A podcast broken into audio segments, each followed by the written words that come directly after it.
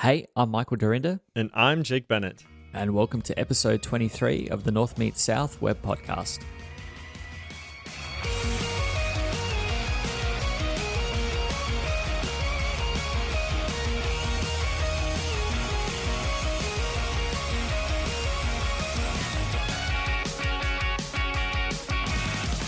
Hey, let's start this episode off nice and easy. Let's kind of ease into things. Michael has had a rough week, and we just kind of need to let him decompress a little bit.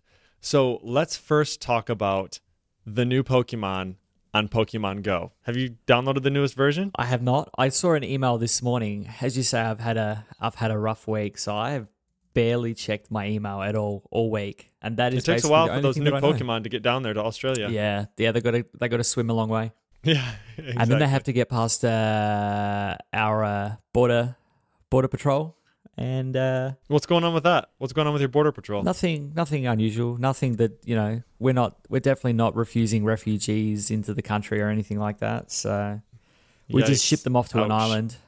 Is that true? Yeah. ship them to an island? Yeah, if they if they come by by boat, we usually just uh, redirect them to Nauru, and then they just go and get kept there for a bit until we quote unquote process them. I've heard of Nauru. I Mm. think I heard a podcast about this. Yeah, and then we're trying to send our overflow refugees to America, and Mister President 45 Mr. Trump does not like that. President forty five does he thinks it's a bad deal? Yep. Well, that's international politics for you, I suppose. Yeah. So, since we want to start this easy, let's not do politics. let's let's come back to Pokemon. let's come back to Pokemon. Uh, yeah, I've caught some of them already. I caught probably like five or six of them today. Ah. Um, I've been shocked though. Like there was two Pokemon, two of them. That were like the evolved versions of whatever. And there's new like you know how you have raspberries. yes. They have new fruits. They have like a pineapple and bananas Ah, that you can throw at them now. very good. So I used a pineapple, which is like the highest level fruit, and I used an ultra ball. Get, like got out of the ball like four times and then ran away. So I used the best fruit, the best ball, and got away four times. I was like, "Are you kidding me?" Don't you hate that? That happened twice today. That happened twice today. So anyway, they were like level 900 evolved new Pokemon, like the new ones. So ah, I was a little bit bummed, but whatever. What can you do? They're to tease you, I think. Yeah, I think so. I think they do that on purpose, don't they? They they get you kind of like, here's the new one. We're not going to give it to you, but it's out there. Here it's it really is. mean. Here it is. Announcing 80 more Pokemon. Break out the sneakers and Pokeballs. Now you can catch more than 80, 80 Pokemon, which were originally discovered in the Johto region in the Pokemon Gold and Pokemon Silver video games. Ah, very cool. So there you go. So there you go, folks. New Pokemon. Yeah. So get out there, catch some, and send us some screenshots of your awesome Pokemon on Twitter. That'd be great. Yeah. All right, so uh, let's get into the little bit more code stuff talks. I will start with something positive here. So this week I had the need to be able to take some files and I needed the user to be able to download them. Here's kind of the the long story. We were originally hosting files inside of our network and then we were serving them to clients outside of our network and the files got really large, like 800 meg large. And during the streaming process it was failing during the download. Not good. So what we decided to do was to host those files on S3, and then we needed to sign temporary URLs and allow them to download those. Great. That worked fine as long as we had just one file that we wanted them to download. However, when we wanted them to download multiple files, now you can either present them with multiple download links or some other method. Like you could zip them up and throw them to S3 and then do that that way. But I didn't want to zip them up before I threw them to S3. I just wanted to put them up there. So I found a great little package that will take a bucket, like a little a bucket, and then like a sub resource, essentially, you know, like a folder inside a bucket, and Yep. it will allow you to specify that, and then stream that as a zip to your user. So it doesn't zip it on S3 and then download it. It basically says open a stream, start downloading those pieces, put them into a zip as it's streaming it down, and deliver it to the user. Unbelievably Zip on the fly. awesome zip on the fly exactly so really really cool and um, you can still use the signed urls so those values are only available for a couple minutes while it's doing the zip. So you know if it's a really large zip you might and they have a really slow connection you might want to expire that out a little bit longer. Right now i have it set to 10 minutes so i figured that'll be sufficient. But that was a really cool discovery was super excited about finding that and it was one of those things that literally is like just a drop in like i dropped it in made the call exactly as it was in the documentation, which was maybe like eight lines, and it worked right out of the box. It's like, yes, saved That is so the best kind of package. That the is best the kind best of package where it just does exactly the documentation says do this, and you do exactly that, and it just And you're done. and you're done exactly. and you're out of there. and so it was it was exactly what i needed. It was really easy to set up. It is called s3 bucket stream zip php really easy to remember. Yeah. by a guy named jay matai. S3 bucket stream zip php so if if you're interested in that take a look at the show notes and it'll be in there. Yeah. Pretty awesome. Good times.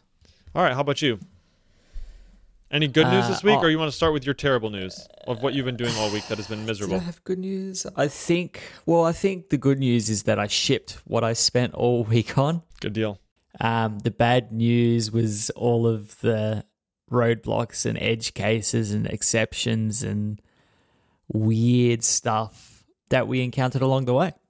So I've spoken a little bit about my adventures with Google Cloud platforms storage. Yes, I'm so sorry for the you. last few episodes. It's good because it's cheap. It's not so good because the documentation isn't necessarily great. The SDK is incomplete. There's all kinds of interesting edge cases.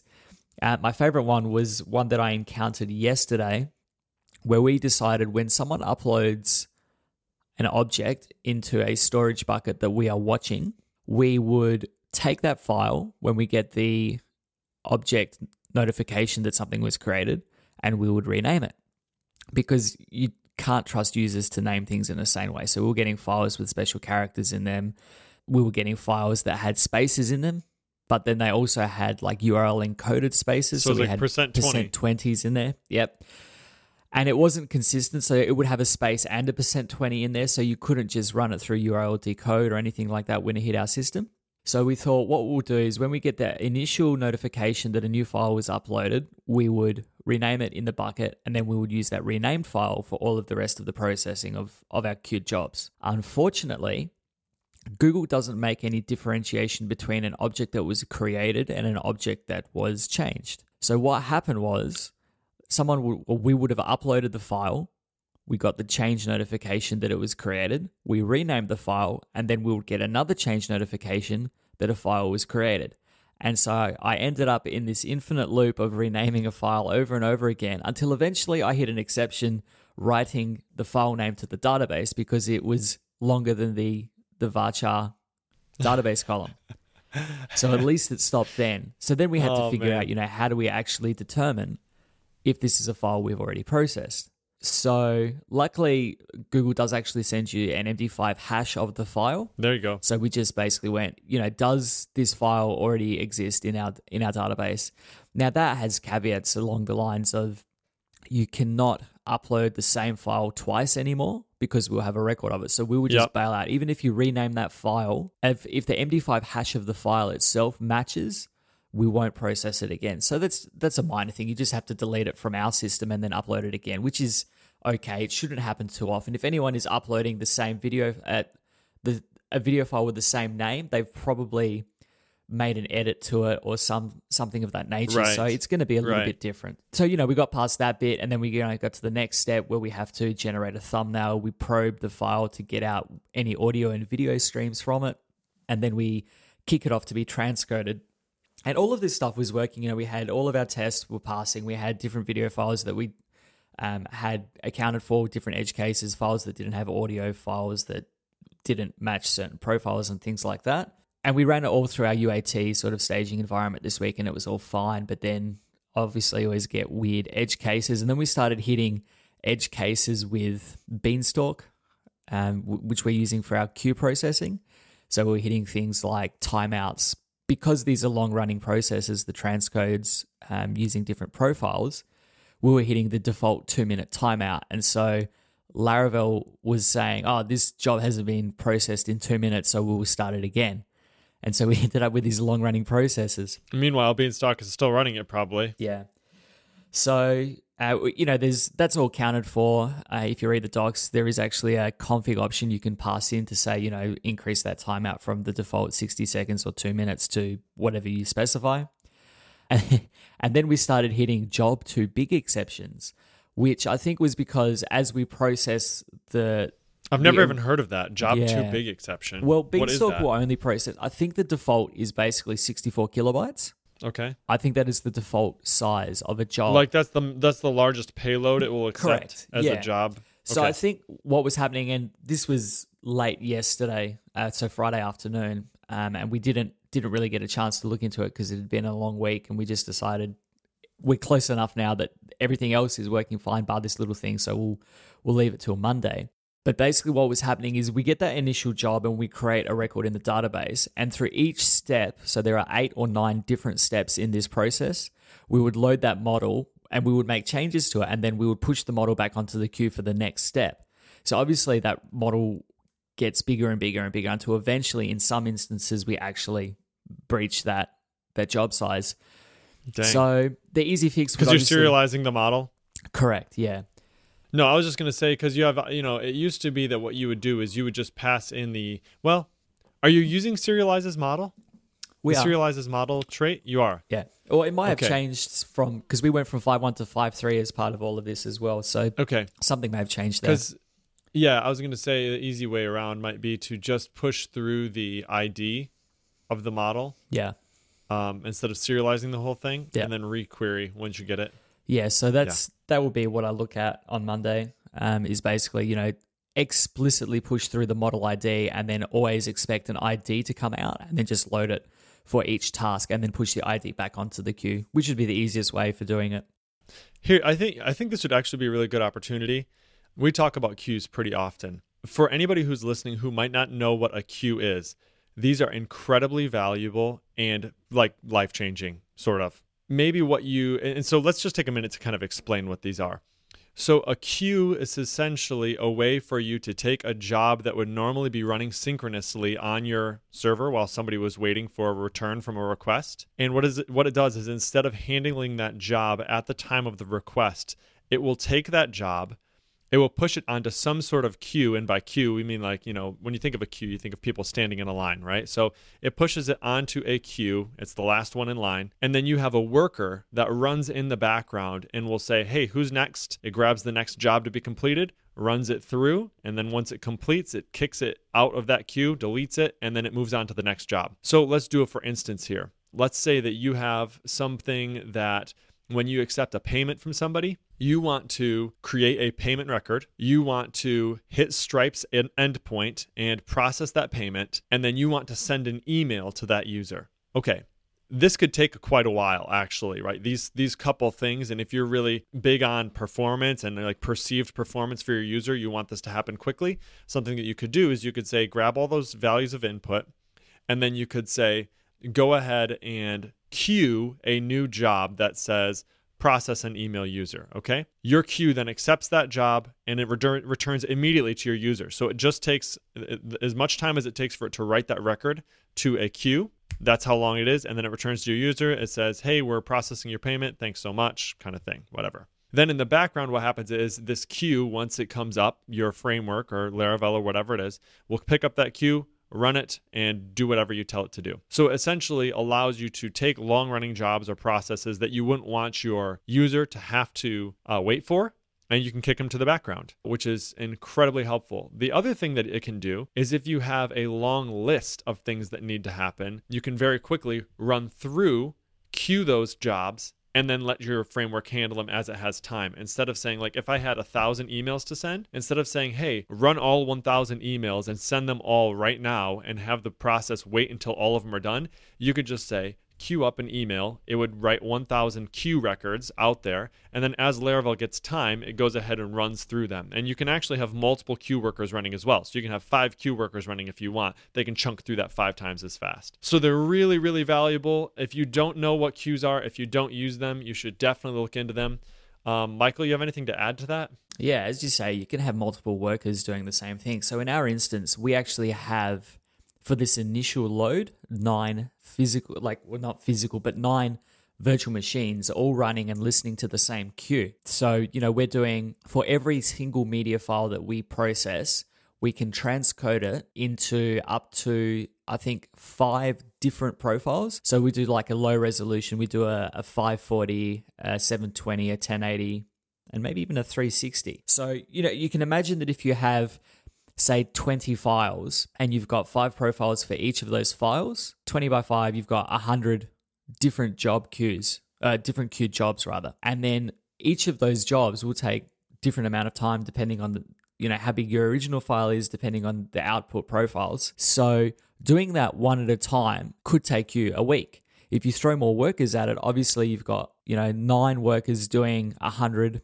at different times you're going to crank through that queue much quicker um, so i mean it comes down to the volume of of queue jobs that you've got what those jobs are doing. You know, sending email, especially if you're using a transactional mail service, is much quicker than something that's going to take, you know, orders of minutes to run or even you know, up to an hour. Um, so yeah, certainly, as Jake said, consider what you what your use case is. Anything that that can take more than a second to run. Sending email can be at times something that is a slow process. So that kind of stuff can be farmed off to a queue. Or you know, processing a payment, you've got to generate an invoice, you've got to set up a subscription or whatever in your application. Return to the user as early as possible.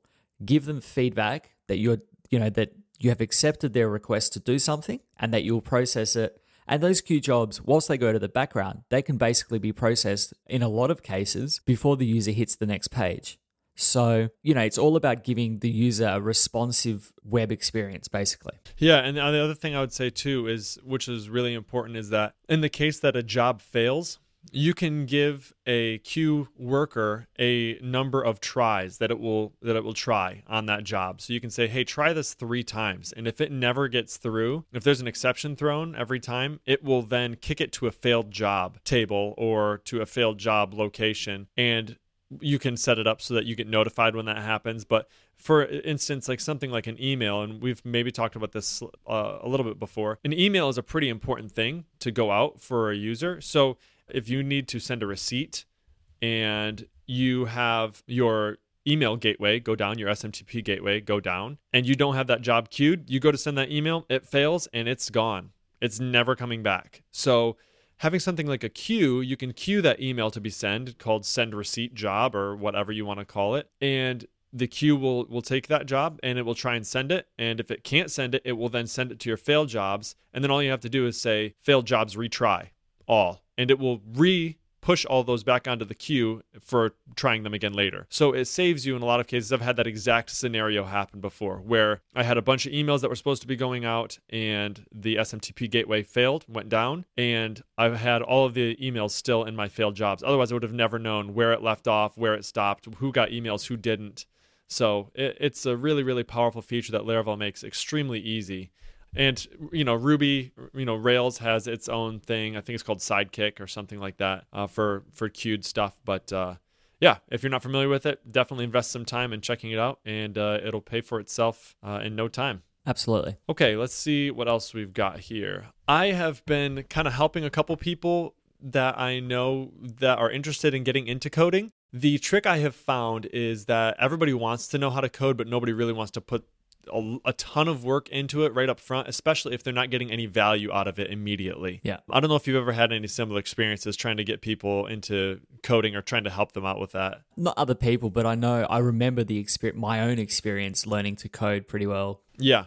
Yeah, and so that's kind of what I've faced is, you know, I have some people who really have a, a big interest in like wanting to learn how to code, but knowing what projects to do is is the challenge, right? So Wes Bos, we talked about him last week or last time we were on this show. He has the JavaScript 30 course, which is really awesome. But uh, the two guys that I know in particular that I'm helping to kind of get started are both really into games. And one way that I've found that is a great way to get them into something that kind of sticks and is something that they actually work on when it's not like somebody watching over their shoulder is a little gaming platform uh, for HTML5 and JavaScript called Phaser.js. Yeah. This is a really cool platform I was introduced to by Andrew Del Prete and Michael Calkins, who runs a a site called rangersteve.io. It's a really cool little game. And Andrew has also worked on a game before, but I kind of looked at it and the one kind of guy that I was working with to get into coding and stuff, I told him learn JavaScript, the very basics on Codecademy. Learn if statements and structures and you know different kind of just learn the syntax of the language, and then jump into Phaser. So he found kind of a sample project, and now he's got like five levels, and it's basically a little Batman side scroller where you shoot batarangs at these little slimes and collect stars. It's really fun. We'll link it up in the show notes. Uh, yeah. It's yeah, he's got he's got it out there on GitHub, and uh, it's you can check it out on like GitHub pages. It's like I think it's like bigjman123.github.io slash phaser project or something like that is what it is. And so you can play all five levels. And, and so it's really cool because you can start them out at super basic, where I just want to have a character that's jumping and moving around on the screen. And then you can say, okay, you need to add a score. So when they collect a star, add 50 points. And so it's really cool how you can show them, all right, when there's a collision with a star, here's where you, you know, you're incrementing this variable and now it will display on the screen. And I have found that if you can get somebody involved in something like that, they're getting immediate value out of the things that they're learning. So it's like they're learning without even knowing it. You know what I mean? Yeah. They're learning what variables are, how to increment variables. They're learning the syntax of JavaScript while they're having fun. So, um, if you know anybody that's trying to get into it, or if you just are interested in doing some game development, I would highly suggest checking checking out Phaser.js. I think it's phaser.io. Yeah. The, the guy that I'm working with, I mean, has never really done any sort of development, anything before. And he was able to create this in, you know, he's been working on it for like a month, right? But like Yeah. in just little incrementing stuff here and there. And so, it's really cool. It's a really fun little platform that you can uh, learn stuff with, and um, you know, a lot of times it's like you're trying to teach somebody how to make a web page, and it's like they they just it takes forever for them to get anywhere Yeah. where they can like see anything that even looks decent. Like you're teaching them like H1 tags, and it looks like suck. You know what I mean? you Yeah, put an H1 tag on the page, it's like Yeah. that's like hello, and it just looks horrible. And so, but with this, it, it's it's really fun, and Yeah. um, Yeah, I had a someone of the Three Devs and a Maybe podcast, and I don't remember which of the hosts it was, but they were playing around with Phaser JS a while ago, and they, I believe, released it as like an iOS and Android app called Space Beer Cave, um, and that that was really cool. Yeah, that's the cool thing is like this can be translated into I think if you go to phaser.io, it shows like you can put this into like an app. Like you can do that. You can play it on a phone, you can do anything like that. So it's it's pretty awesome. It's a it's a great little great little uh thing to mess around with. Yeah, It's- yeah, definitely. As you say, a great way to get into it Yeah, for sure. for sure. because it gives you like it gives you immediate satisfaction, I guess, or you know, Correct. feedback that something is happening. Whereas on a web page, Correct. as you say, oh, here's a heading and there's some text, and like it's not, you don't get that that feedback loop that you get with something like a, an interactive game. Exactly. It can take forever to get any value out of it. Where with this, like you can work on it for an afternoon and have a little thing that you can show your friends and be proud of. Like, hey, check Yeah. out this cool thing I made. So, and they have a lot of examples that you can use as starting points. Everything that they have, every example they have, there's like a GitHub repo where you can say, like, yeah, give me this starting point. I want to mess with this. And then you can just Yeah. go around and change the code. So, really, really cool. Really cool. Yeah, Uh, okay, so transition. I don't have a good one. SSL certs all right. have you ever done anything with these SSL certs? I mean, like, who hasn't done something with SSL certs? But install. I installing log them. into Laravel Forge and I click Let's encrypt. Yep. But yes, Yep. I remember See, the okay. pain of doing it manually, and it's horrible. You've got to do the certificate signing request, and then you have to copy and paste the, the CSR into some horrible web interface, and then some person in another country goes and does something, and then they send you back a, a key or the actual certificate, and then you've got to sign it, and then you've got there's a there's sometimes a passcode on the certificate, and if Yes. if you don't enter the passcode properly, then your Apache or Nginx won't start because it can't load the certificate, and then you get, you know, ugh.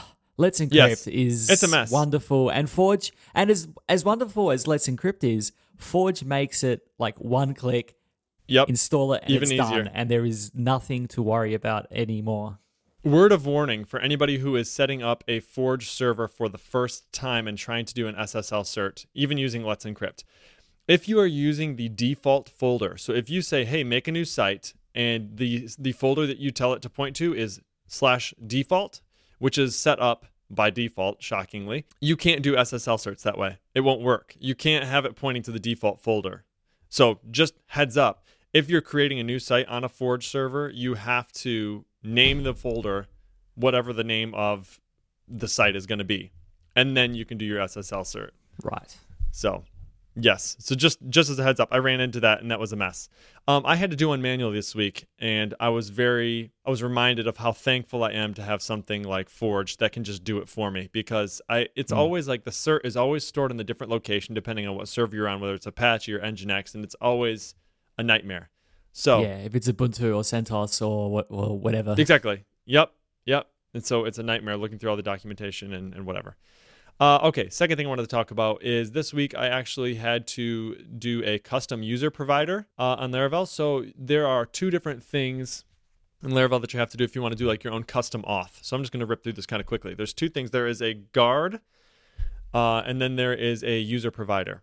So the guard can be like a session guard, or so it, meaning like the the guard, you know, all the stuff is stored in the session, and that's how it you know de- determines if somebody's authenticated or not. The other part is how you retrieve your user. So there can be like an eloquent user provider, which just looks in your database for the username and password and things like that. But I needed to make one where it just authenticated the user based on an API call that I had to make. And you've done this before, haven't you? Just recently. Yeah. Yeah. Yeah. Just uh, probably a couple of months Yeah. ago. So anyway, anyway, that was an interesting um, task. So that's the first time I've ever had to do that, make a custom user provider. And it wasn't that bad. It was pretty cool. Uh, It, it helped me to realize the value of the Laravel contracts, where you have all the contracts in there, and it defines what the Yeah. you know it's all the interfaces that define what methods need to be available. And so it makes it super easy. If you're in PHP Storm, you create one and say extend and then the contract, and then it'll just say add method stubs, and it'll just pop them all in there for you, and then you just fill them in. So it's really cool. Pretty neat. Yep. Yeah, I'm not not sure. I mean, what I I mean, I started doing my own guard and my own provider, and I spent probably a few hours getting it all working, and then in the end. Because I was still using just eloquent models for my thing, all I really needed to do was Retrieve user by ID or something. retrieve yeah the retrieve user by id or whatever it was but i think even simpler than that in the in the login controller you just whatever you post into the guard will get passed through to the Ah, yes. model so i just had to smash together a couple of extra fields and at the end of the day i think i ended up changing maybe a couple of lines of code to look into a completely different model with other fields that were not just username and password um, and it and it all worked out really well. So yeah, Laravel it gives you great simple authentication out of the box, but it is also incredibly easy if you need to use something different. Now I was still using an eloquent model to to do that. If you're authenticating against something else upstream like an LDAP server or some external API, it might be a bit trickier. But it's it's still a pretty well documented and, and simple process to not too undertake, bad. I it's think. not too bad. All right, man. Well, I am gonna call this one. I don't have too much more to talk about. Um, I have actually got to go work on my house. My family is out of town. They left so that I could get some work done on the house, and that is exactly what I'm gonna do. I was up till midnight painting last night, and today I'm going home with a power washer and ripping my deck apart and repainting that thing. I'm so excited. It's 70 here in February. 70, 69. My gosh. I don't know what Yeah, that in is Celsius, I have in no idea. real temperature though. But anyway, it's a really nice day out, so I'm getting out of here and I am going to paint my deck. All right, man. All right. Sounds Go good. We will that. talk to you soon. Thanks everybody for listening. If you liked this episode, feel free to rate it up five stars in your podcatcher of choice. You can see the show notes for this episode at Michael's giving me a signal. What is it? 23? Uh, north meets south audio slash 23. If you have any questions or have feedback you'd like to give us, you can hit us up on Twitter at north south audio. All right, everybody. Thank you so much for listening. We will see you in two weeks. Thank you, friends. Goodbye.